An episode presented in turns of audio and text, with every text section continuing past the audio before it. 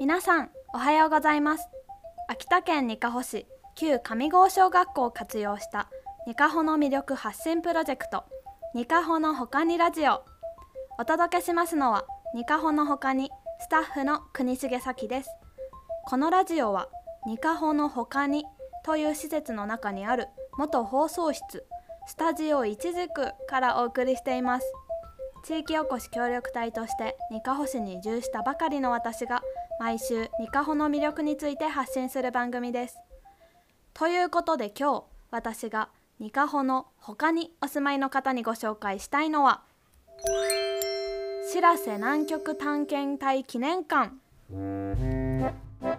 しらせ南極探検隊記念館はしらせのぶというアジアで初めて南極到達に成功したにかほ市のこの浦地区出身の探検家を記念した施設です。白瀬信は少年の頃から狼を釜で退治したなどの豪快なエピソードで根っからの冒険家として知られています。南極到達を目指すきっかけとなったのは通っていた寺子屋の先生。11歳の時に先生から北極の話を聞いて探検家を志すようになったそうです。その時に抱いた志は固くその寺子屋の先生から教わった5つの戒め。お酒を飲まないタバコを吸わないお茶を飲まないお湯を飲まない寒い時も火に当たらないというのを18歳から生涯守り抜いたそうです。今聞くとなかなか無茶な決まりのように聞こえるのですがこれを貫き通したというところから知らせの意志の強さを感じますね。記念館には実際にしらせが南極に到達した時に乗っていた海南丸という船の再現が展示されているのですがそれがなんと漁船を改造した木造の船なんです。こんな小さな船で南極までしかも当時は明治時代で今よりも情報も少なかったと思うので驚きです。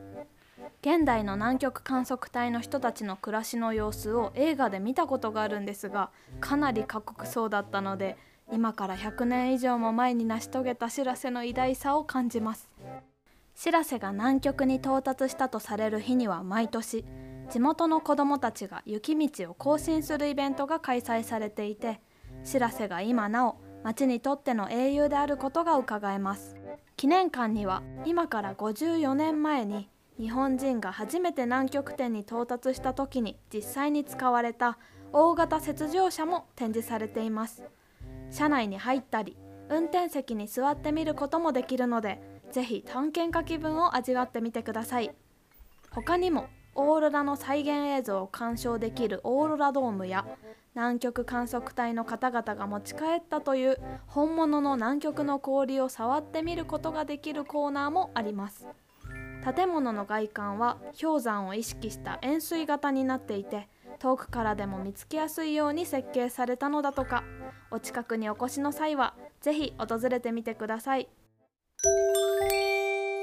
ということで今週ニカホの他に向けてお届けしたのはしらせ南極探検隊記念館でした。来週もお楽しみに